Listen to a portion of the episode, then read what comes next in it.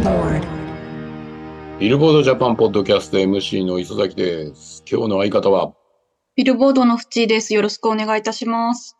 藤井さんはビルボードって何のためにあると思う？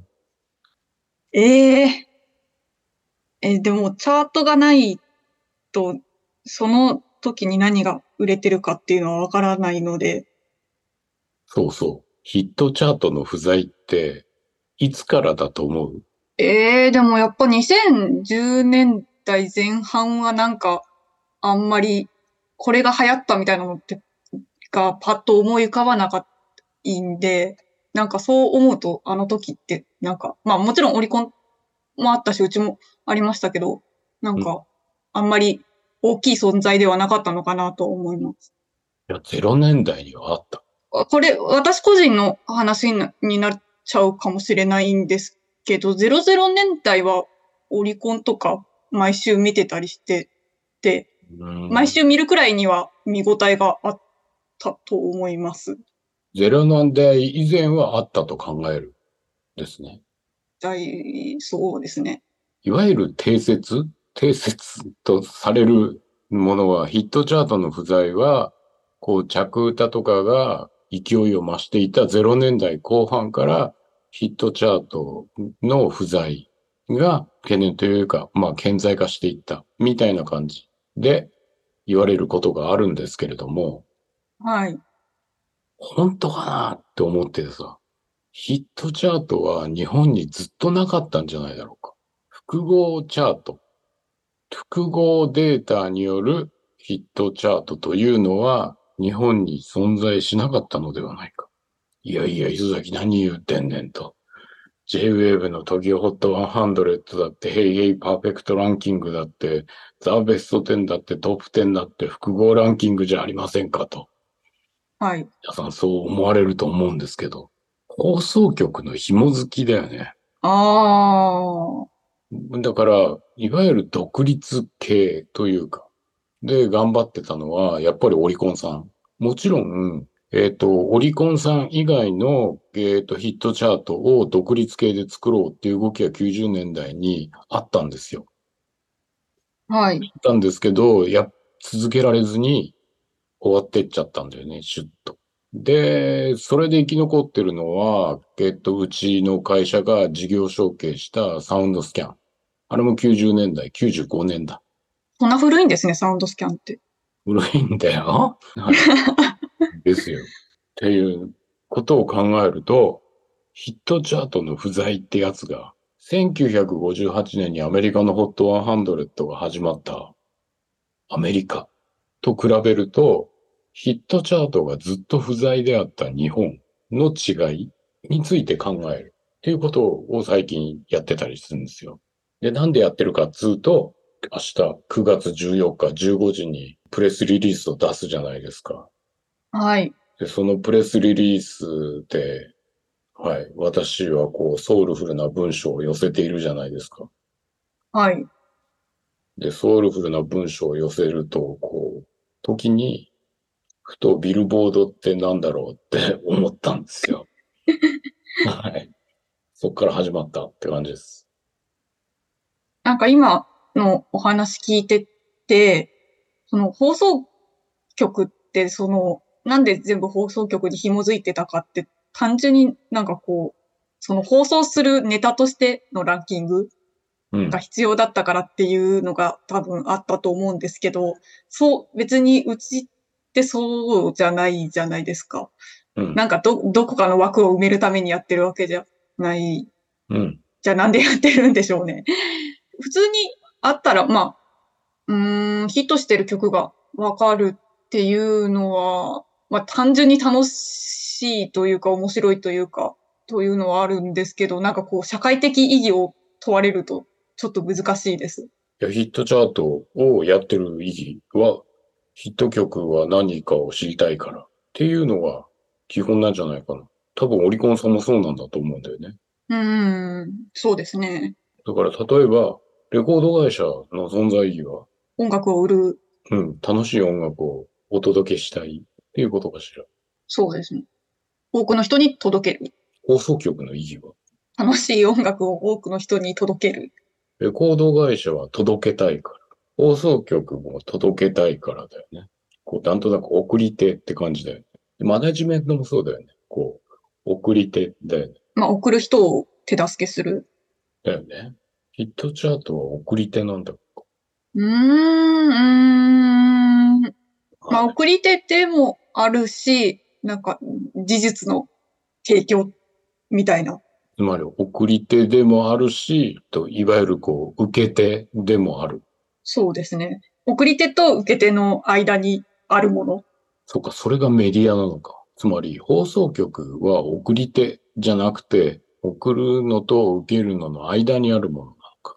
でもなんとなく、なんか、まあ、また細分化すると、ウェブメディアである私たちよりかはなんかなんとなく、もっと送り手側に近い気がしますね。まあもちろんその、その音楽そのものが流せるっていう、まあラジオとかテレビだったら、そういうのができればなって。立場でもあるからってことか。でも僕らだってコンテンツ作ってるじゃないか。チャートってコンテンツだよ。なんかあくまでもも文字とか数字だからですかね。ああ、昔言われたことあるわ。人のふんどしで相撲取ってるのに偉そうなこと言ってんじゃねえよって言われたことあったわ。まあまあまあまあまあ、思い出した。うん、まあそう、そうっちゃそうですけど、そうですね。ということで、9月14日15時にアナウンスメントを出させていただきますので、皆様ご留意いただければと思っております。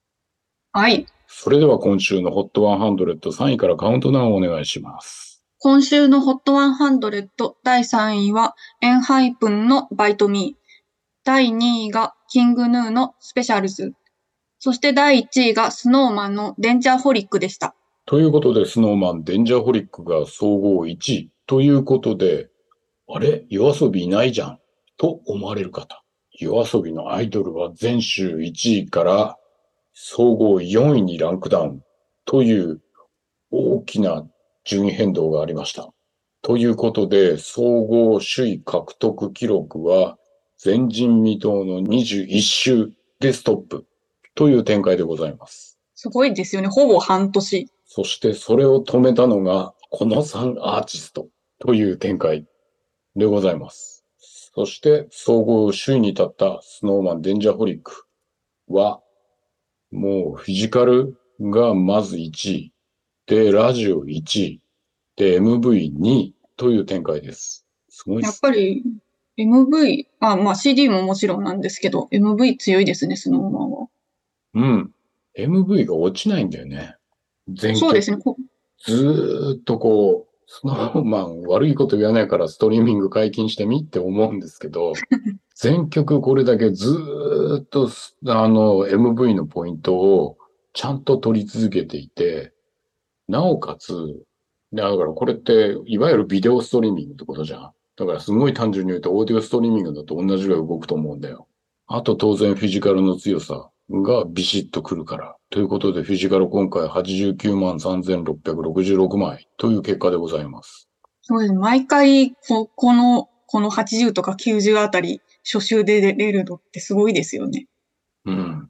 だからもう、なんか、こっからもうあとコンスタントに売れていけばまたミリオンに、また累計で行くんだな、みたいな感じするもんね。ということで、目黒蓮主演の金ドラトリリオンゲーム、こちらも注目されておりますが、数字取ってますが、そちらもドラマ最終回に向けての盛り上がりっていう感じなもんね。すごいポップなんだよね。とんがってる曲を、このスノーマンがやると、すごいポップな曲で、明るい感じがするんだよね。みんなでやる、やるのが。うん。確かになんかもう、9人もいて、衣装とかもすごいカラフルで、今回のは、うん。すごい華やかな感じしますよね。曲も相まって。うん。ということで、メタメタポップな曲。やっぱりポップな曲似合うなって思いました。はい。はい。そこで、えっ、と、総合ににつけたのは、前週4位に登場したスペシャルズ、キングヌーでございます。はい。はい。こちらはアニメ呪術廻戦のオープニングテーマというところで、えっ、と、フィジカル5位、ダウンロード1位、ストリーミング1位、で、ラジオ3位という展開です。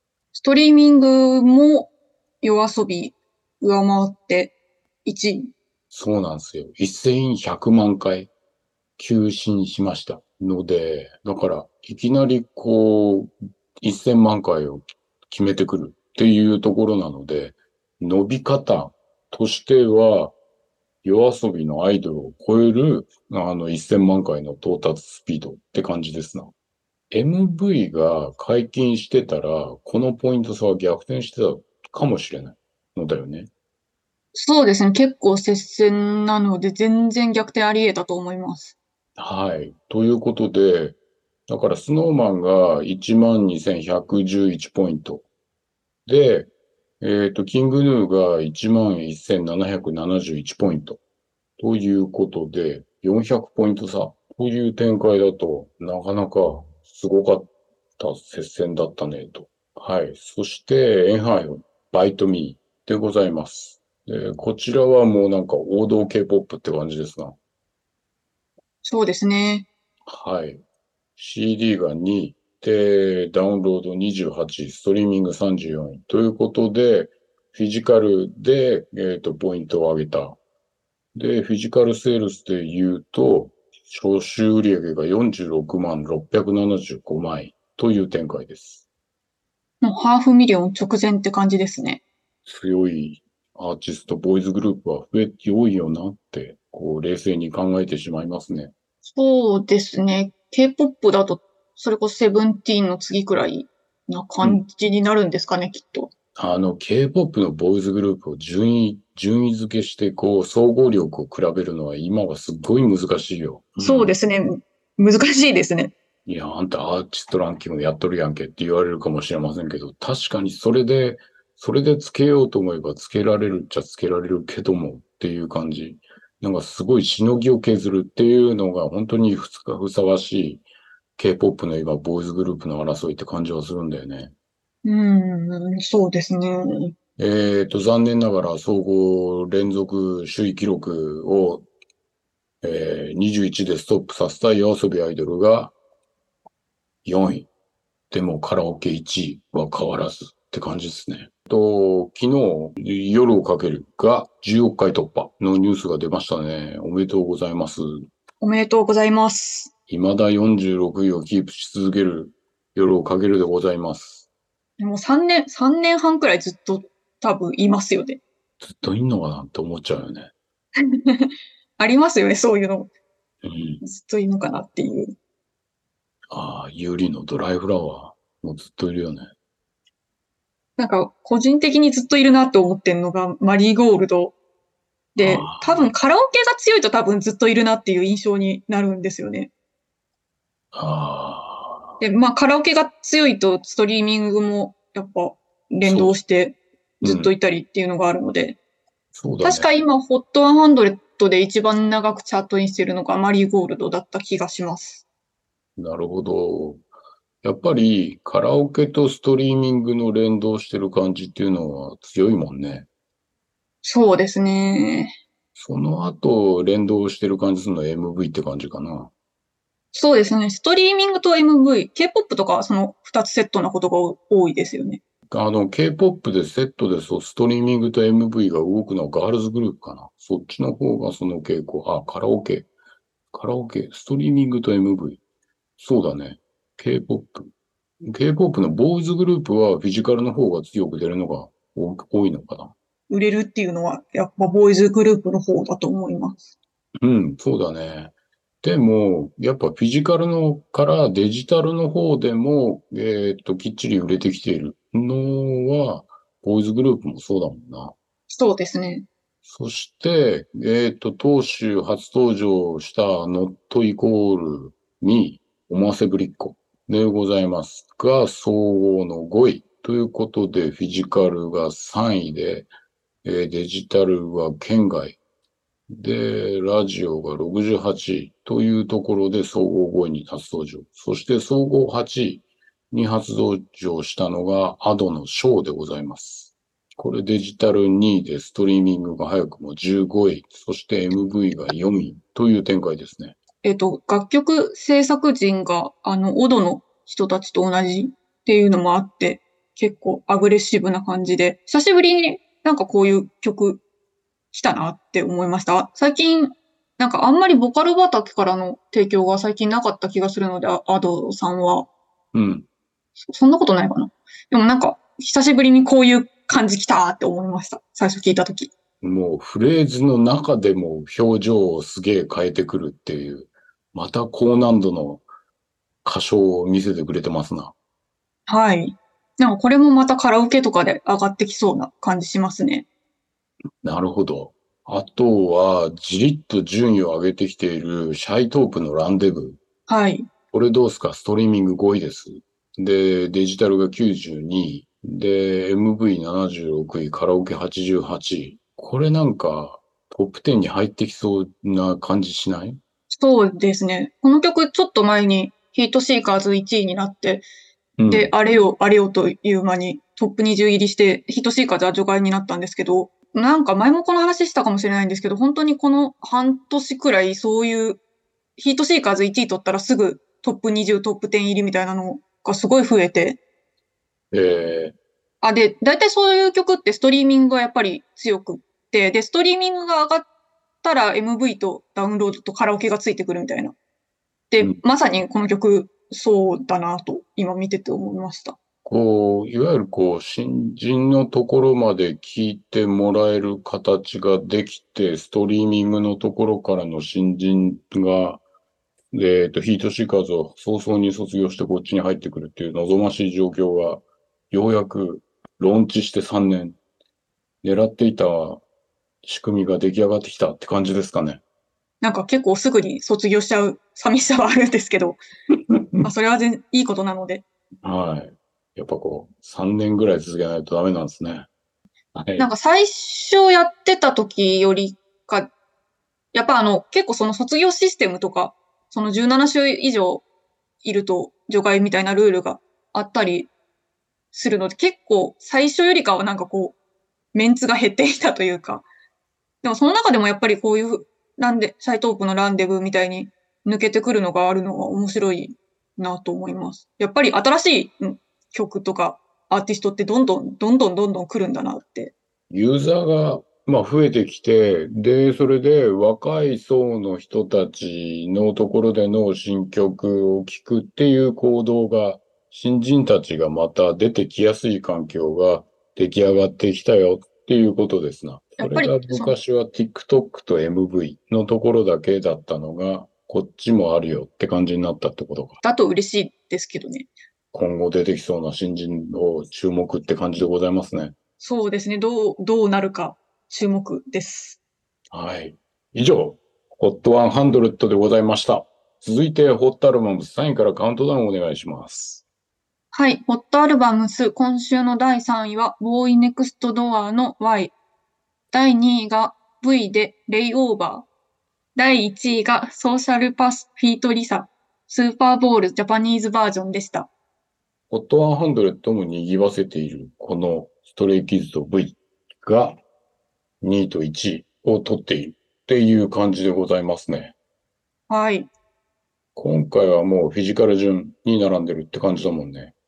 そうですね。1、2、3、4、5位まではそうですね。はい。で、かつ、えっ、と、総合2位の、えっ、と、V、レイオーバーが1位をデジタルでも取っているはい。展開になっております。どうすか、ストレイキッズ。あ、これ、さっき聞いたんですけど、あの、ほ、ほぼシングルみたいな感じなんですね。一応扱い的には EP なんですけど、うん。こうリサさんとの曲があって、ジャパニーズバージョンがあってっていう。なんか、え確か、このリサさんとの曲が結構ハイパーポップみたいな感じで、あ、そう、そういうのやるんだって思いました。リサとこのストレイキッズのなんか絡み、かっこいいなって思いましたよ。なんか、もともとリサさんって結構、そういう、ちょっとパンキッシュな感じうんうんうん。のが好きみたいな方だったと思うので、なんかこういうのも合うなと思いました。ここはすごい強力な曲をリサで来るのかって感じだもんね。なんか前の事務所違いますけど、あの、 TOMORROW X TOGETHER が、あの、幾田りらさんとやってたりとか、なんか、面白いですよね。この韓国のボーイズグループと日本の女性シンガーがコラボするみたいな流れ。セレクトするポイントが、興味深いポイントを狙うよね。なんかどう、いい感じにどうなっちゃうんだろうみたいな。うん。日本側かな？韓国側かな？どっちだろうね？アイデア出したの。どうなんでしょう？今回、ストレイキッズもリサも同じレコード会社ソニーなんで、でも多分その結構韓国でもアニソンとか人気なんで、そういう文脈でもしかしたら、その韓国側が知ってたのかもしれないし、わかんないですね。で、あれですよ。総合6位に星野源ライトハウス。ネットフリックスで1話ごとに曲、新曲を書き下ろすっていうパターンで曲が、新曲が6曲入ってるはずなんですよ。いい曲なんですよ。すごい曲書くの大変っていう話も星野源はその中ですごいするんだけど、はい。まあ大変だろうなと思うんですが、はい。ちゃんとした曲ですよ。トークセッション的な番組ですか？うん。見られてないんですけど、このライブセッションっていうのを本当にその場で作ってその場で演奏するってことですか？トークをして、で、それを元にして曲を書いて、で、それで撮ってるんだと思います。へえ。ので、あの、即興ではないです。あ、そうなの？うん。こう、いろんな話したものを熟成させて、星野源っていうフィルターを通して作られた曲っていう感じ。でもなんか、新鮮でいいなと思いました。なんかこう、しばらくシングルカットとか続いてたじゃん。そうですね。まとまって聴けるっていいよねって、改めて、うん、アルバムのパッケージの魅力を感じるってやつですね。なんか、まとまって聴いて、星野源の、まあ、現在地っぽい楽曲をが並んでるのはすごく良かった。で、総合9位には、サカナクション、懐かしい月は新しい月、ボリューム2ということで、リアレンジとリミックスワークでございます。リミックスのこの前のやつもすごい楽しかったんですけど、今回のも楽しいですよ。これなんか豪華な感じですね、リミックスのメンツは。で、豪華なだけあってっていうのもあれですが、すごいグレードが高くて、これもまとまって聞いて楽しかったですね。そして山下達郎が It's a Poppin' Time と Greatest Hits が総合11位と12位にランクインでございます。これはベストですか？グレイテストヒッ Greatest ツはベストです。で、It's a Poppin' Time はライブです。六本木あ、これいい家にあった。はい。こう、あのね、ビルボードライブのプロモーションをやってくれって言われて、やってた時に、やってた時に、こう、イメージしてどういう感じでやっ、切り、あの、打ち出していこうかなって悩んだ時に、今なき六本木ピットインのことを割と調べてた時があって。うんで、その時に、こう、いったポッピンタイム、ポッピンタイムについて、改めて聞き直してたりして、うん、それが今、こう、アナログで聞けるっていうのは幸せだなと思いながら聞かせていただきました。で、あとはすごいなって、すごいなというのはあれなんですよ。総合30位、西川きよしのカバー、セレクションが入ってるんです。変わらずの人気を誇るという感じで入ってます。あといいなと思ったのは、人間総合23位色即ゼク。それから相変わらずいいなと思ったのは、クレイジーケンバンド世界。結構ベテランが多めですね、今週。そうですね。そう言われると。総合7位には、正吾浜田、JS Inspirations ということで、ザ・ムーンライト・キャッツ・ラディオ・ショー。ジャケ写が可愛いですね、これ。やっぱりアルバムっていうパッケージのところだとベテランのアーティストが割とラインナップされるっていう傾向だったのが、ここ1年ずーっとボーイズグループの枚数がすごく強かったので、そこが石鹸っていうパターンだったのが、久しぶりにそういえばベテランの人たちのアルバムっていうパッケージの強さを思い起こさせてくれるラインナップっていう感じではあります。よ。そうですね。ちょっとなんか楽しくなるラインナップでございました。そんな感じの、えー、HOT100 と HOT アルマウスでございました。